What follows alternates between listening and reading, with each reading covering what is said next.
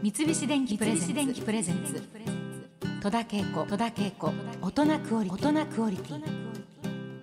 今日は見えないものが見える占い師としての話題の心理オントロジスト龍光奈々さんをゲストにお招きしています。えー、ちょっとなんかせっかく来ていただいたので、はい、私のことも何か見ていただけるというような、はい、あの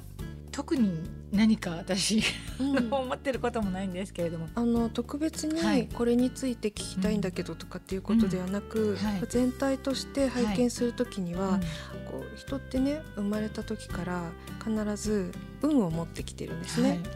でそれがこう人の運だったり、お金の運だったり、はい、こういろいろあるんですけれども、はい、そういうものをこう何を持って生まれてきたのかってことを分かることで、それを生かして、こうね、人生を良くすることもできるので、そういうところをこうよく拝見するんですけれどもはい、戸田さんの場合はですね、あの人の運をたくさんお持ちになってきてますので、常に周りにいつも人がたくさんいらっしゃるんですね。まあ、人のお付き合いをこう気をつけていくっていうんでしょうかね。そういうふうにしていくことでこう人を助け助けられ、うん、そしてこうあのいい人生になっていくっていうそういうお持ちになってますね。うんそうですかなんかあのまさにそんな感じはしています。あのそういうところを生かして、はい、そういう道に進んでた方がいいということですね。そうですね。うん、ただまあご自身のお持ちの素質として、うん。はい、結構あの職人気質というんでしょうかね。あの完璧主義なところがあって、うん、自分でね自分のことをどんどんこうハードル上げていって 追い詰めちゃうところがあるんですね。はい、うん、全部自分で抱え込まないで、はい、どんどんねこう周りの人たちにお願いしていったら、うん、もっともっとやりやすくなると思います。その通りだと思います。ありがとうございます。あの死後の世界っていうのをね、はい、大好きな先輩方がたくさん亡くなって、はい、あちらの世界に行ってっていうような、はい、自分の親も含めなんですけれども、うん、本当にお葬式に行くことが多くなったりして、えー、で子供の時はそういったところに行くのがすごく怖かったんですけど、はい、あのやっぱり親が亡くなって、うんうん、えー、大切な友達を亡くしてとか、うんうん、そういった経験の中で。えー全然怖くなくなってきて、はい、あの不思議だなと思ってるんですけれども、うん、葬式ってまあもちろん悲しいけれどもそこでいろんな人たちと話をしているとね、うん、あのすがすがしいっていうのはちょっと言葉がちょっとそぐわないですけど、うんうん、清い感じになる場所でもあるなというふうに思ったりするんですよね。はい、その死後っていうものにあまりその考えはないけれども、うんどっかあるんじゃないかと思っていつもお葬式にこう参列したりするんですけれども、龍子奈々さんはこの死後の世界というのはどんなふうにお考えですか、はいあの仏教とかキリスト教とかでは、はい、天国とか極楽とか地獄とか、はい、いろんなお話がありますけれども、はい、まあ、私の中では体がね、まあ、なくなってますけれども、違う世界っていうのかな、なんか次のステージに行っているっていうだけのことでこの世界で生きてきた人生の、まあ、延長みたいに感じますね。はい、なんか向こうでも親しい、うん、あの仲間の人たちと出会えて、うん、そこでまた集えたりするような世界ですか？はいあります。もう先に亡くなられてる、お仲間の方とかがいればもちろん会えますし。そうですか、迷って全然会えなかったりとか そんなことはなく、うん、会いたい人には会えますかね、うん。うん、この本の中でもねちょっとそういうことも書いたりしているところがありますね、えーえー、うん。そうですかいやなんかちょっと面白くなってきました。えー、ナナさんとご主人、えー、博士っていうふうにね、うん、呼んでいらっしゃったんですけれどもそのご主人博士との世にも不思議な二人暮らしのこのエピソード詳しくは、えー、イーストプレスからの絶賛発売中の「旦那様は幽霊」この本をご覧ください。えー、流行奈々さんは先生術をもとにさらに工夫した裏ホロスコープ、はい、考案されたとか、はい。まあ、西洋先生術、まあ、星占いとかを受けた方って、はいあなた何座？って聞くと大抵の方自分は何座って言えますよね、あれって西洋先生術の中で言うと太陽星座っていうふうに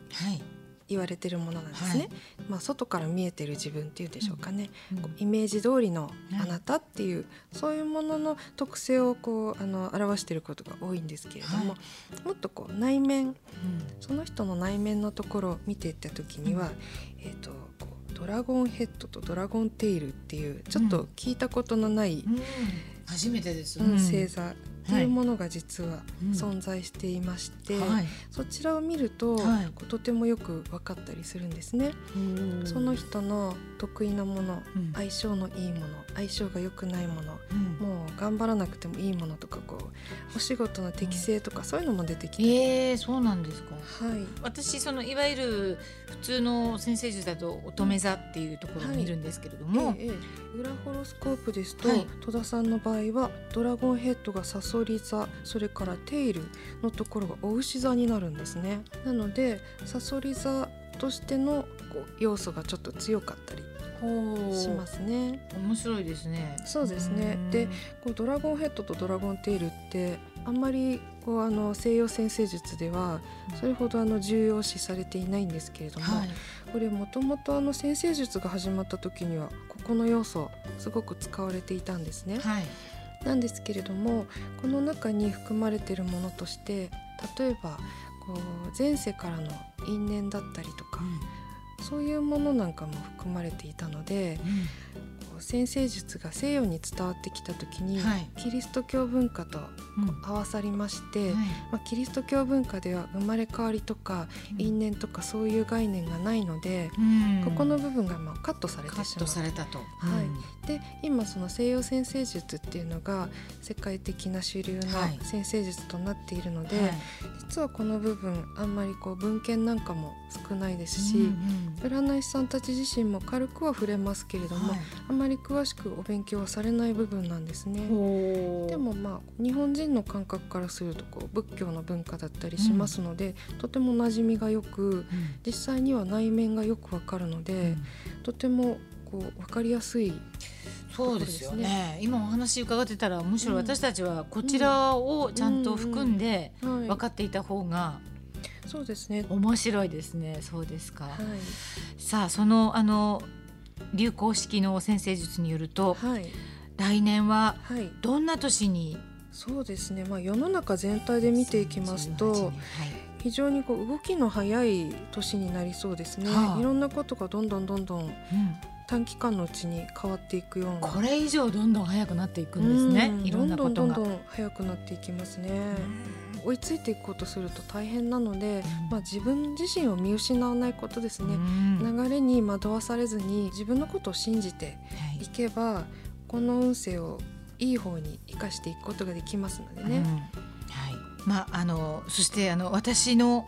ことばっかりで本当恐縮なんですけれども、はい、私自身は来年の運勢来年はですね、はい、あの前半の方を、はい、あの忙しくなるんですけれども、はい、反対に前半を忙しくしといた方が、後半比較的ゆったりとこう流れのまま乗っていけるので、頑張るとしたら前半ありがとうございます、はい、おかげさまでもう前半が忙しい、あの感じは見えているので、うん、はい、今ぴったりだなと思って、はい、はい、そうですかそうですね、うん、あと人間関係とかでは、もしかしたらちょっといいロマンスの話なんか